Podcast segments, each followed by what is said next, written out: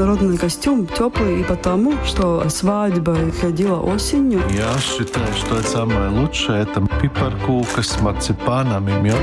Представляете, это 60-х годов хранится этот красный платочек, держала Ви Артмана в руках. Латвийская джазовая, не только джазовая, популярная музыка выросла на биг-бенде.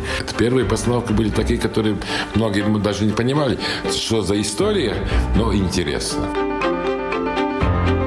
Культурный код. Первой улицей, которую я узнала в Риге, оказалась улица Чака. Еще до переезда сюда была попытка заранее онлайн снять там квартиру, но хозяин заломил уж очень большую цену. Пришлось довольствоваться спальным районом. А Чака – улица важная, центральная.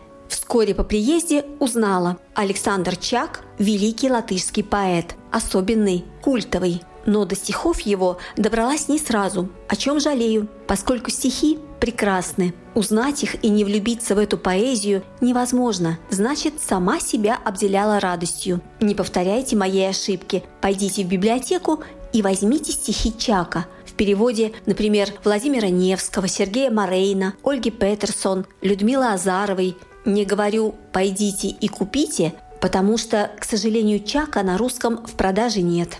Да и других выдающихся латышских поэтов тоже. Но библиотеки спасают положение. Вот прочтете сборник «Мой рай» или «Сердце на тротуаре» или «Дар небес», и появятся у вас любимые произведения Чака – обязательно появится. Даже удивительно, что сам Чак при рождении Александр Чадарайнис лет до 26 вообще не думал о том, что у него поэтический талант, и надо бы заявить о себе миру. Семья Чадарайнисов к литературе отношений не имела. Отец – портной, мама – домохозяйка.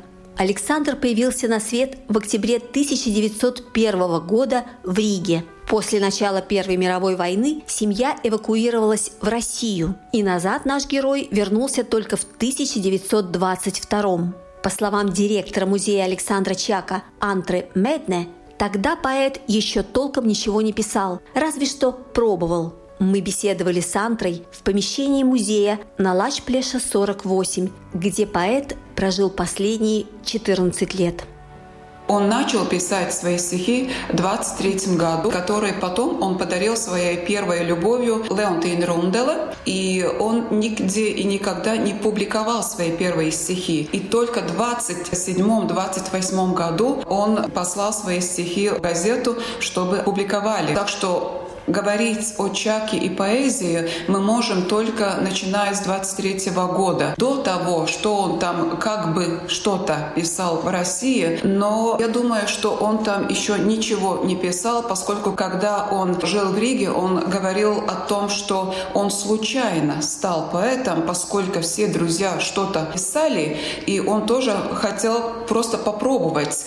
И то, что вышло очень хорошо, и что у него талант, это семья узнала только спустя э, многие годы. И мы знаем, что мама, папа и родственники очень не хотели, чтобы он писал стихи. Они хотели, чтобы он учился, закончил Латвийский университет и был доктором, поскольку только на стихах ничего невозможно заработать. И как, как помогать семье? Может, поэтому Чак не публиковал свои стихи, он просто дарил своим подругам. И только когда они сказали, это прекрасно. Только тогда он начал э, публиковать свои стихи. Получается, 28-й год появляется сборник, потом, по-моему, 29-й, и потом «Мой рай» сборник, который внесен в культурный канон. Солидный сборник стихов 1932 год. Он был замечен коллегами, читателями. Да, замечен Чак был и в 28 году, когда вышли маленькие две книжки «Сердце на тротуаре. Я и это время». И эти стихи он написал, живя не в Риге. Он жил тогда в Драбеши, поселок Драбеши, где он работал учителем в школе. И там он написал свои первые четыре сборника стихов. И в 1932 году, когда уже вышел «Мой рай», это было э, стихи из этих сборников и новые снова написанные стихи, которые он сделал как один сборник. Но это самый-самый известный в Латвии сборник стихов.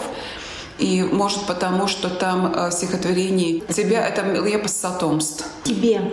И второй «Мигласеро локс». Если даже латышский юноша абсолютно ничего другого не знает из э, произведения Чака, то эти две стихотворения знает каждый латыш. И эти стихи были и в «Мой рай» сборнике. Есть песни на эти стихи? Конечно. Неизвестны композиторы этих песен, но народ поет. Я думаю, что это самое главное. Так публика сразу ахнула, Публика увидела какой талант.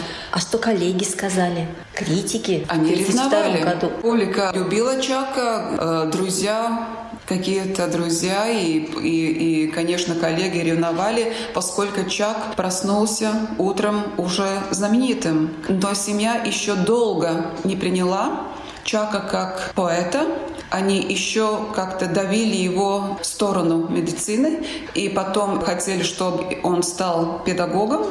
Он стал, он даже три года проработал учителем, но потом он сказал, достаточно, я возвращаюсь в Ригу, и я хочу посвятить свою жизнь литературе, поэзии, и так оно и было. Migla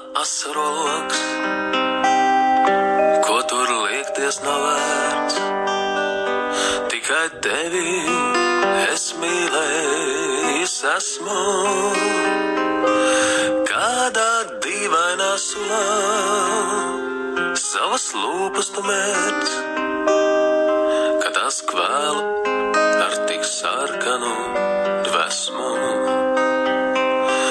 Kādā dīvainā sulā savas lūpas mērķis, kad tas kvēl ar tik sarkanu dvēsmu.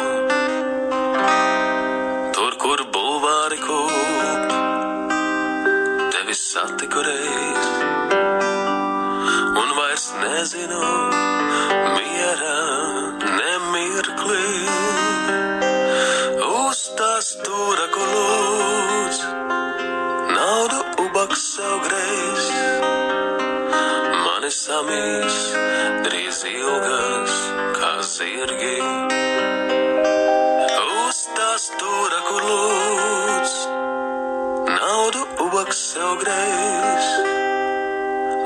Samīs drīz ilgas kā zirgi.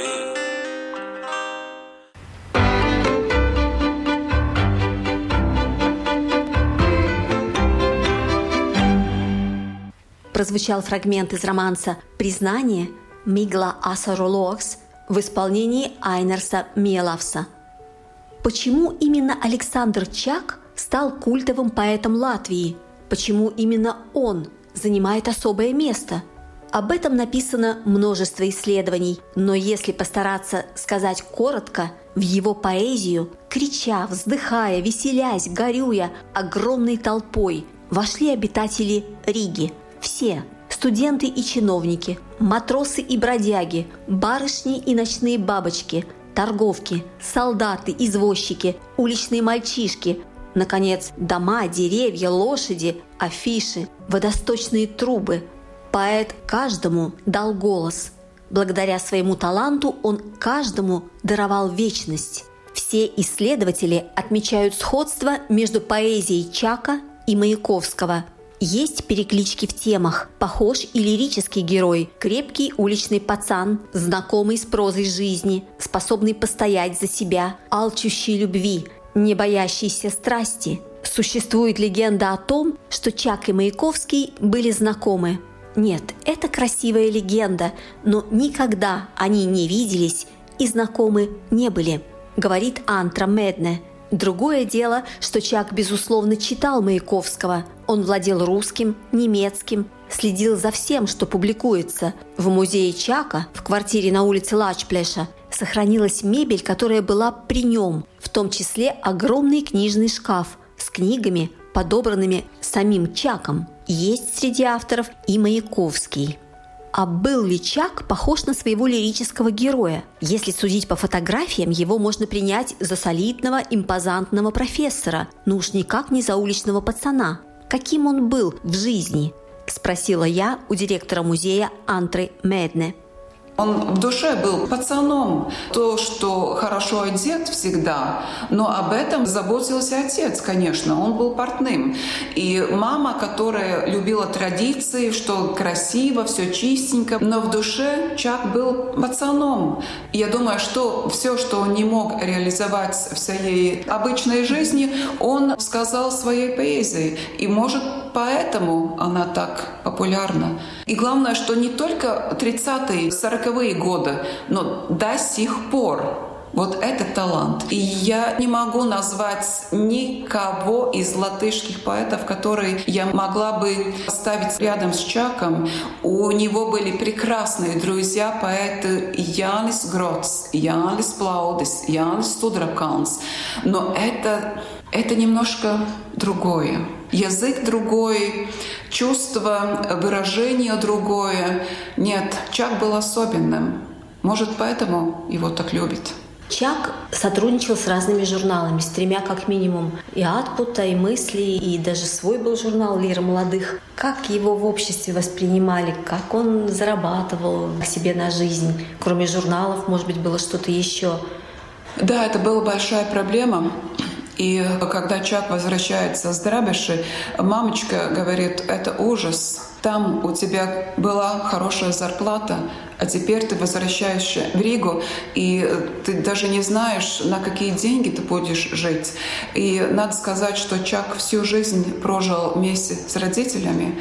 Он как-то не смог этот пупок перерезать. И, может, это был один из, одной из проблем, почему он Чак жил с родителями, чтобы хозяйство было общее, денежки общие. Но когда Чак начинает работать и мысли, и, и output, там он работает работает в редакции, и там какие-то деньги у него платят, конечно, но это небольшие деньги, поэтому он почти каждый год выдает новый сборник стихов и поэм, и рассказы Александра Чака. Три э, сборника рассказ выходит так, что он все время публикуется и в газетах, и в журналах. На какие темы редактор просит писать, на такие темы он и пишет.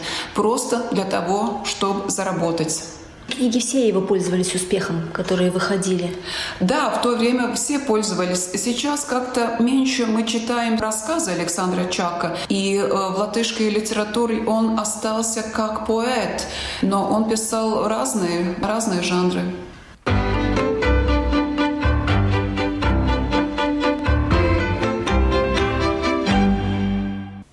Стихи Александра Чака в переводе Сергея Морейна читает актер Рижского украинского народного театра Людвиг Брамберг. Заблудившийся. Я чемпион подворотен, я бывший жигант слободской. Туда, где играют фокстроты, иду с затаенной тоской. Ах, лучше бы квасом налиться у будки, стакан за сантим, чем мучить в фокстроте девицу. Но знаю, назад не уйти. Зачем ты погасла предместье? Зачем отмерцала, как дым? Веду себя вроде как все здесь, но чувствую странно, чужим. Так хочется скинуть мне фраг свой и лаковых пару штиблет, свистеть и скакать, и плеваться на желтый, как масло, паркет. Улица Мариас. О, улица Мариас, монополия еврейских пройдох и ночных мотыльков – да, я вославлю тебя в куплетах долгих и ладных, как шеи жирафов. Улица Мариас, бессовестная торговка, при луне и при солнце ты продаешь и скупаешь все, начиная с отбросов и кончая божественной человеческой плотью. О, я знаю, что в теле твоем дрожащем есть что-то от нашего века, душе моей кожи змеиной, да более родное — полна звериной тревоги. Ты бьешься, как лошадь в схватках, как язык пса, которому жарко. О, улица Мариес. Пацанская песенка. Этой ночью лишь тебя люблю я. И до завтра мне другой не надо. Подойди-ка, вместо поцелуя смачно я влеплю шлепка позаду. Бросить мне тебя здесь не пристало. Даже с тем вон, что танцует в маске – за тебя, держусь я как бывало, я держался за винтовку с каской. Выпей рюмку, пусть хмелеют очи. Эту грусть собьет нахальный Джимми. Наплевать, что с ложа этой ночи оба мы поднимемся больными. Наплевать, что голод ждет нас где-то. Здесь рассудок слушается сердца. Эту ночь придется до рассвета выпить всю. Нам никуда не деться.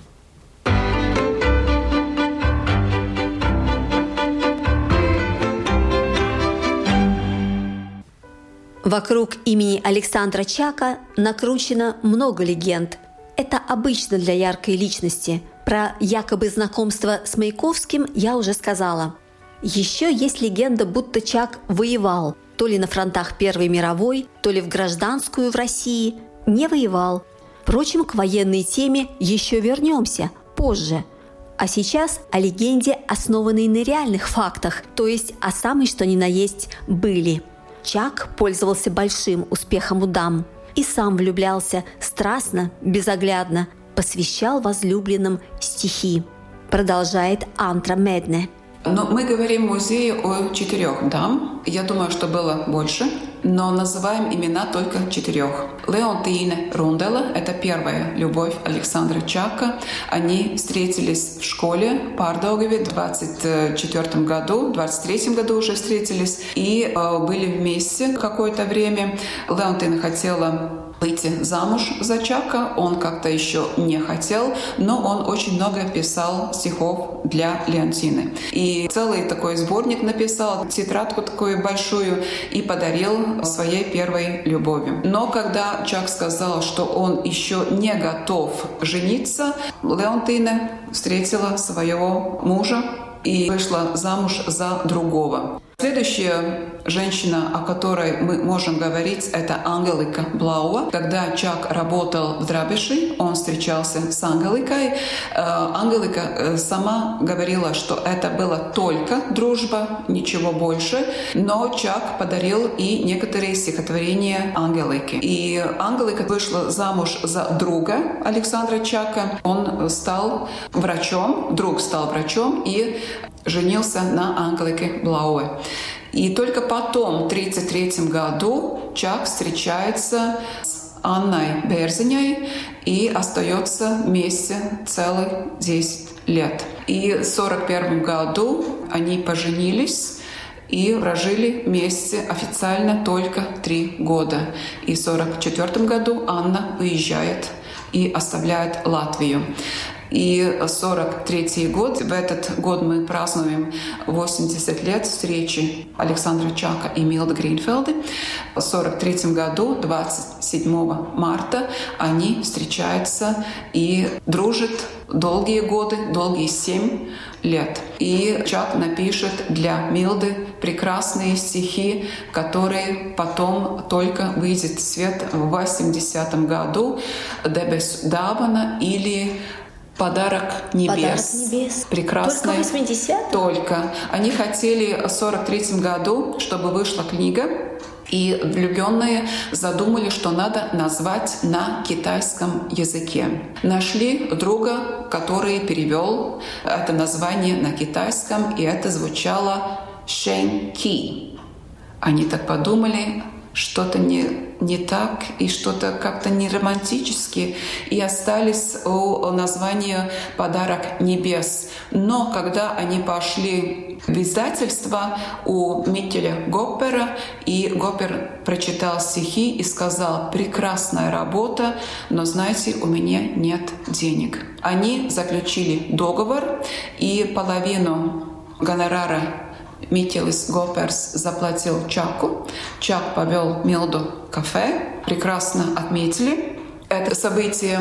Но э, в 1945 году, когда Митилс Гоперс уезжает из Латвии, он не напечатал эту книгу, и книга так и осталась не напечатана. И только в 80 году впервые в таком маленьком-маленьком сборнике вышла эта книга впервые на латышском языке.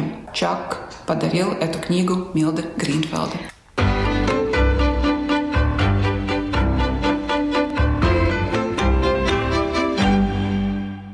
Отрывок из поэмы Александра Чака «Задетые вечностью» в переводе Ольги Петерсон читает актер Рижского украинского народного театра Людвиг Брамберг. Двери скрипнули, и входит Лерхе. Адъютант огромный, словно печка, крепче кулака в бою не встретишь. Господин полковник, ваше время. Земгальцы поют, как вы велели. Вот бойцы нестройно допевают песню о прощении Господнем. И на кафедру идет полковник, поднимаясь медленно и твердо.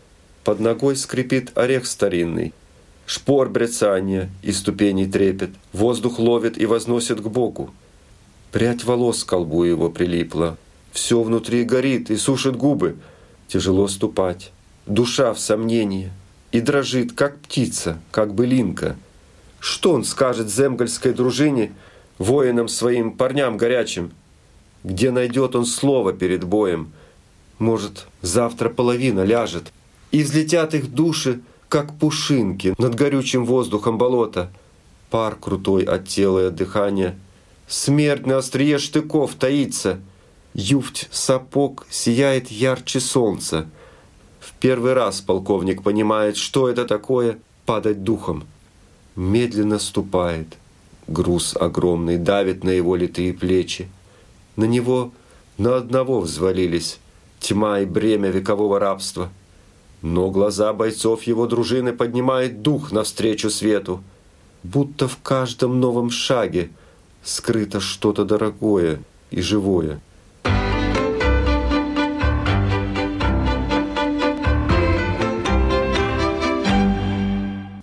Поэма Чака «Задетые вечностью», посвященная латышским стрелкам, впервые полностью переведенная на русский, вышла только в 2021 году. Автор перевода Ольга Петерсон – кстати, именно эта поэма склонила многих читателей к мысли, что Чак воевал. Настолько убедительно и ярко там описаны сражения. Но это не так. У поэта была возможность много общаться с латышскими стрелками. Наслушался. Остальное – талант. И не нужно верить фантазиям самого Чака, якобы он воевал в Красной армии. Было иначе. Его родители вернулись в Ригу из эвакуации в 20-м, однако Александра из России не выпустили. Он оставался там еще два года. За это время вступил в Компартию, поучился в Пензенском рабоче-крестьянском университете, читал лекции по истории марксизма, работал в газете «Путь коммунизма». Лишь после этого ему позволили вернуться на родину – если в результате такой накачки у Чака и были коммунистические иллюзии, то в свободной Латвии они, похоже, выветрились. И он прославился как тонкий эстетский поэт, истинно национальный, показывающий безграничные возможности латышского языка. Во время немецкой оккупации Чак не публиковался, писал в стол, жил за счет жены. Анна работала, содержала семью. Однако вместе с женой в эмиграцию он не уехал. Может, из-за новой любви Милды Гринфельды, а может, по каким-то другим причинам. При советской власти последние пять лет жизни Чак снова стал печататься, но его задетые вечностью были под запретом.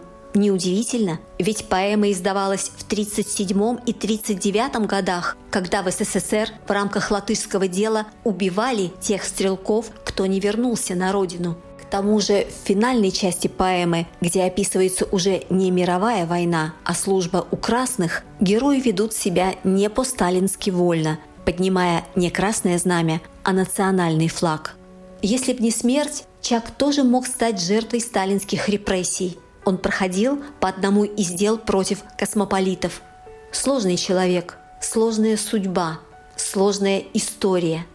И вновь послушаем Антру Медне.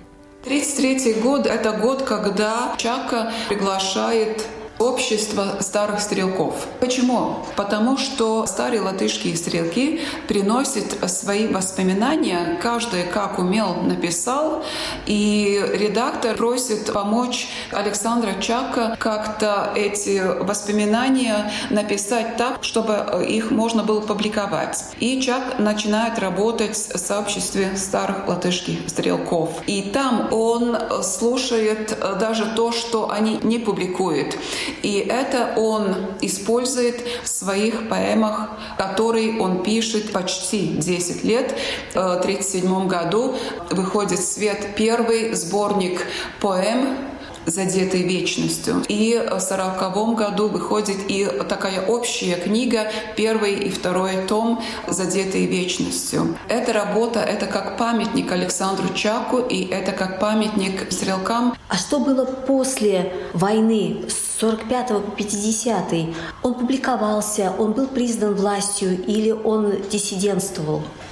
Он тогда вместе с Милдой Гринфелдой и может вместе как-то легче пережить это время. Он знал, что такое советская власть, и он все-таки принял решение остаться.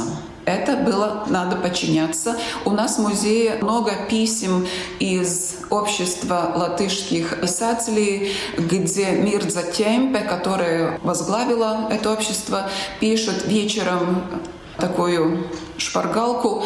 Александр, завтра утром 24 строчки, и надо стихи написать э, товарищу Сталину или товарищу Ленину или как, как, какому еще там товарищу.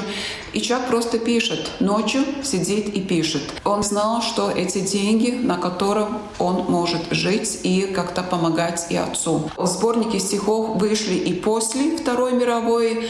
Там были хорошие и не очень хорошие стихи. Чак это знал, но это не помогло Александру, поскольку в 1949 году осенью его осудили. Было такое дело, дело космополитов, и все отсудили Александра, что он и его взгляды шире нужных, и он просто не выдержал.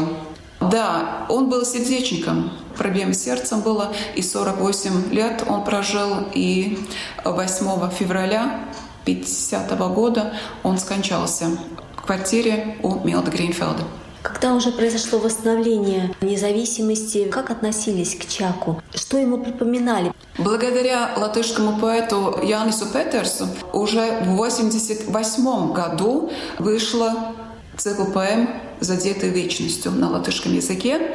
И Янс Петерс написал предисловие такое хорошее, чтобы книга вообще могла выйти. И это было начало опять воскрешения Александра Чака. И улица Чака стала именно улицей Чака в 89 году. Суворова разделили половина Мариес, а половина Чака. Но половина нет, Мариеса стали такой а, маленький, маленький кусочек. Да. И Чака у нас очень большая улица. Тогда в 89-м был концертный цикл. Мы говорили о том, что надо улицу назвать имени Александра Чака. Это было такое длинное концертное действие, и Рижская дума приняла решение, ну, если народ хочет, Почему бы нет? То есть люди искусства сделали да, эту акцию? конечно. Это была большая акция. Я думаю, что она длилась полгода, но это как минимум полгода. Мы с коллегой много говорили о том, что латышский читатель простил Александра Чака и простил последние сборники стихов, которые вышли уже после Второй мировой войны. И как-то мы об этом очень мало говорим, но мы вспоминаем те годы, 20 лет прекрасные годы Александра Чака, когда он писал прекрасные стихи. И главным образом, конечно, латышский читатель читает стихи о любви. Золотой фонд латышской литературы. И мы еще до сих пор не очень много говорим о последние четыре года жизни Александра Чака. Это очень трудный период. И, может, мы еще сейчас и сегодня не хотим об этом говорить. Но придет время, и мы будем говорить. Но я не думаю, что это как-то понизит ценность Александра Чака. Нет. Он был большим талантом. И даже эти стихи, последние стихи, ничего не изменит в таком целом восприятии поэта. Нет, не думаю.